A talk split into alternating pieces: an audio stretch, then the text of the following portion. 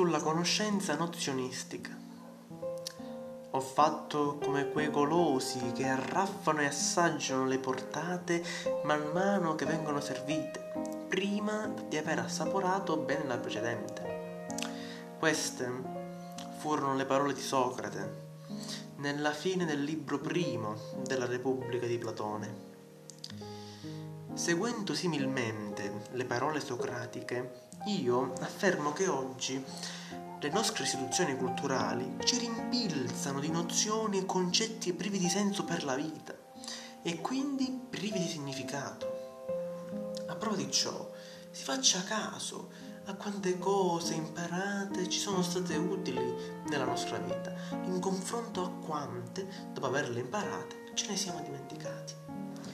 Il problema di queste vicissitudini sta anche nel fatto che noi italiani siamo chiamati a scegliere un'importante e abbastanza precisa parte del nostro percorso di studi, ovvero mi riferisco alla scuola superiore di secondo grado, ad un'età precoce.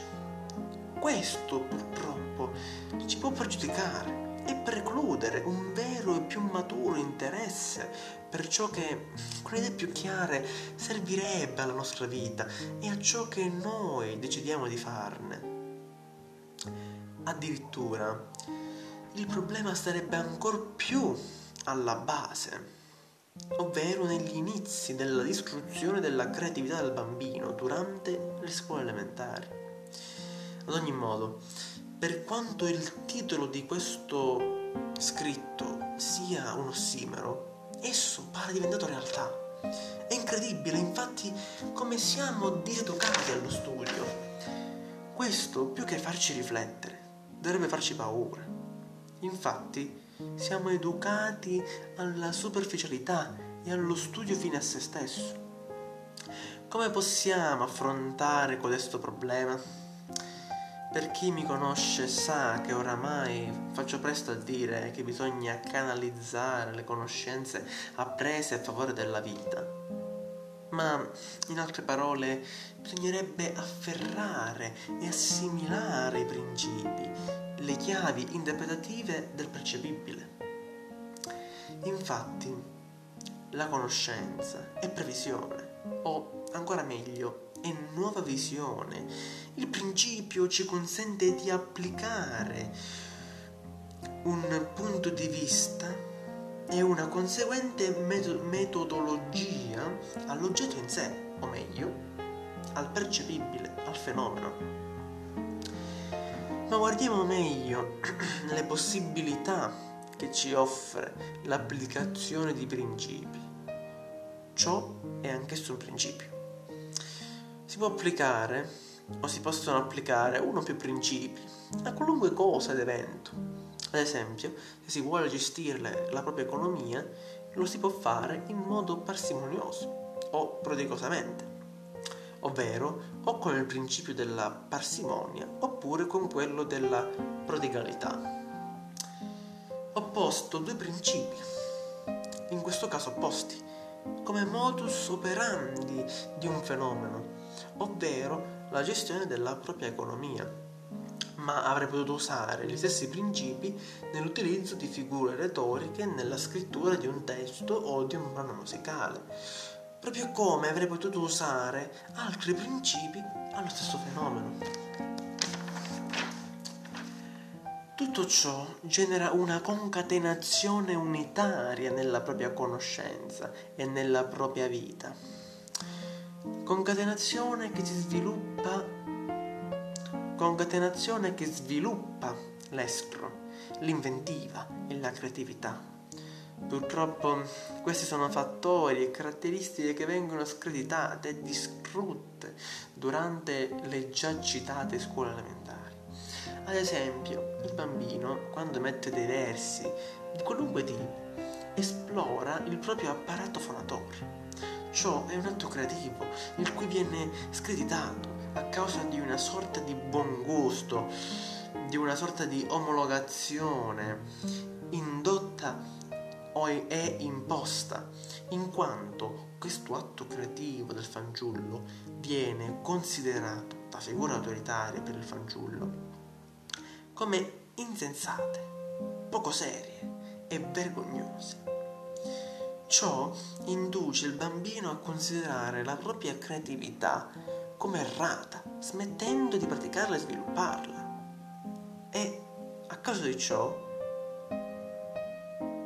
si può presentare per lungo tempo della vita del fanciullo una sorta di morte apparente della creatività, ovvero di una sorta di non rendersi conto della, delle proprie capacità creative.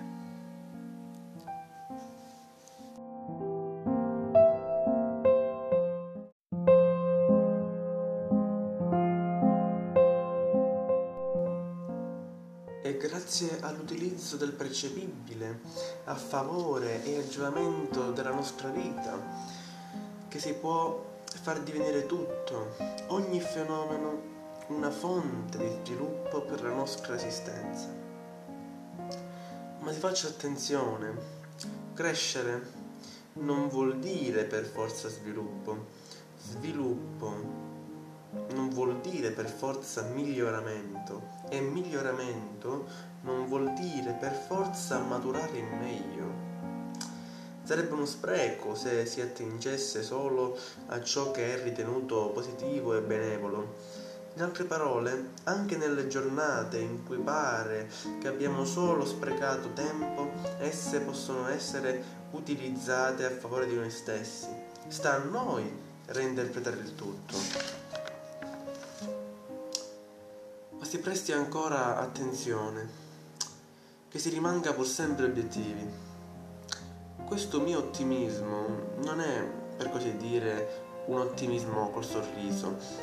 Molte volte è proprio dalle preoccupazioni, dalle insicurezze e dalle sofferenze che si può trarre qualcosa di utile per l'esistenza nostra.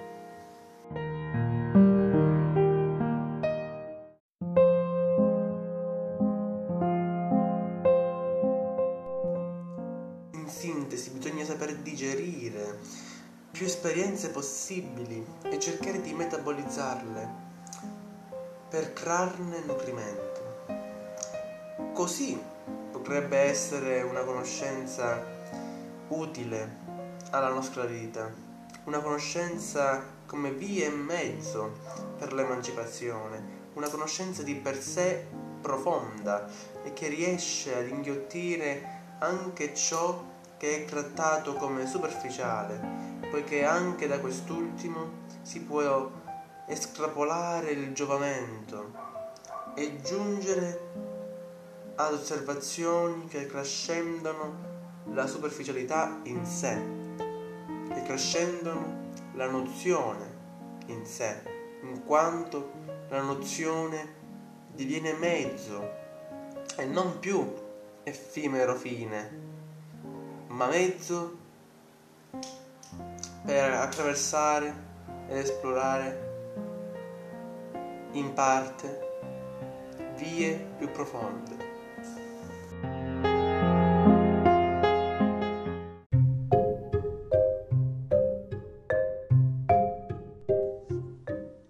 Adesso propongo degli inviti alle letture tratti dal piantante della sua ombra di Nietzsche.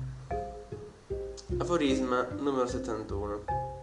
Modo di scrivere della prudenza.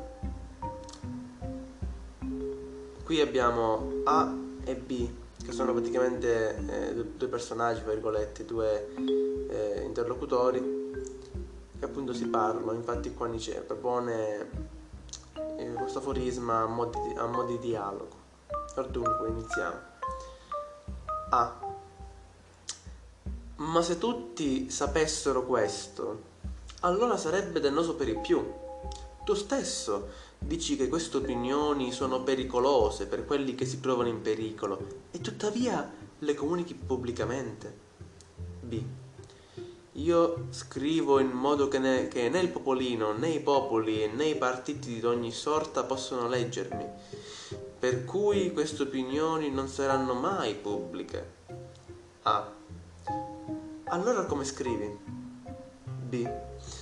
In modo né utile né piacevole per i suddetti tre.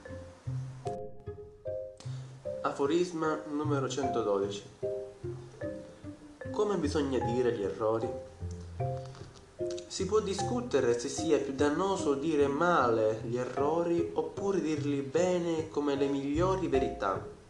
Certo è che nel primo caso essi danneggiano doppiamente la mente ed è più difficile allontanarli, ma certo non agiscono così sic- sicuramente come nel secondo caso, sono meno contagiosi. Aforisma 131 Migliorare il pensiero migliorare lo stile. Ciò significa migliorare il pensiero, nulla più. Chi non ammette subito questo non potrà mai neppure lasciarsene convincere. Aforisma 134 Presenza di senso. Riflettendo sui quadri, il pubblico diventa poeta e riflettendo sulle poesie diventa ricercatore.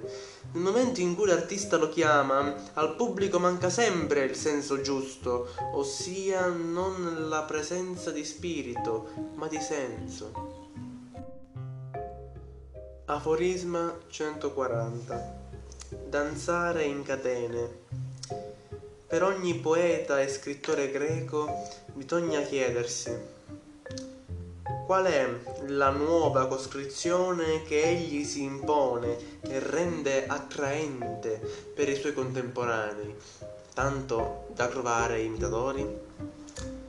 Ciò che infatti viene detto invenzione, per esempio nella Mecca, è sempre una tale volontaria catena danzare in catene, rendersi le cose difficili e poi stendervi sopra l'illusione della leggerezza. Questo è il talento che essi vogliono mostrarci. Già in Omero ci si può accorgere di quanto di una quantità di formule ereditate e di leggi narrative epiche entro le quali egli dovette danzare. Degli stesso creò nuove convenzioni per quelli che sarebbero venuti poi Fu questa la scuola di educazione per quelli che sarebbero venuti in seguito e fu questa la scuola di educazione per i poeti greci, ossia farsi prima imporre una molteplice coscrizione da parte dei poeti precedenti, poi inventarne una nuova, ulteriore coscrizione, imparla a se stessi e vincerla con grazia, in modo che coscrizione e vittoria vengono notate e ammirate. Aforisma 179 Il grande pericolo per i dotti. Proprio i dotti più laboriosi e coscienziosi corrono il rischio di vedere lo scopo della loro vita posto sempre più in basso e, intuendo ciò, di diventare nella seconda metà della loro vita sempre più scontenti e insopportabili. Dapprima nuotano con vaste speranze nelle loro scienze e si addossano compiti arditi, le cui mete talvolta essi già anticipano nella fantasia. Poi ci sono momenti come nella vita dei grandi navigatori e scopritori, scienza, intuizione e forza si innalzano a, a vicenda sempre di più, sino a che lo sguardo non scopre per la prima volta una nuova costa Ora però l'uomo rigoroso riconosce ogni anno di più quanto sia importante che il singolo compito del ricercatore sia assunto nel modo più limitato possibile, affinché possa essere assolto senza residui e si eviti quella intollerabile dissipazione di forze che afflisse precedenti periodi della scienza tutti i lavori venivano fatti dieci volte e poi era sempre l'undicesima a dire l'ultima e migliore parola. Ma quanto più il dotto conosce e applica questo risolvere enigmi senza residui, tanto più cresce la gioia che egli vi prova, ma altrettanto anche cresce la severità delle sue pretese riguardo a ciò che qui viene definito senza residui. Egli mette da parte tutto ciò che in questo senso è destinato a rimanere incompleto, acquista avversione e fiuto per tutto quello che è reso vivibile solo a metà, per tutto quello che può dare una specie di sicurezza solo se preso nel suo insieme e in modo indefinito. I suoi progetti giovanili gli crollano davanti agli occhi ne restano appena alcuni nodi e nodini, nello sciogliere i quali ora il maestro prova piacere e mostra la sua forza. E ora, nel bel mezzo di questa attività così utile e incessante, all'improvviso, e poi sempre più spesso egli, invecchiato, è assalito da una profonda scontentezza, da una specie di angoscia. Egli guarda a se stesso come a uno che abbia subito una metamorfosi, come se fosse rimpicciolito, umiliato, trasformato in un abile nano, e si tormenta chiedendosi se il magistrale dominio di un piccolo campo non sia una comodità, una fuga di fronte alle sollecitazioni, alla grandezza nel vivere e nel creare, ma non può più passare al di là, non c'è più tempo.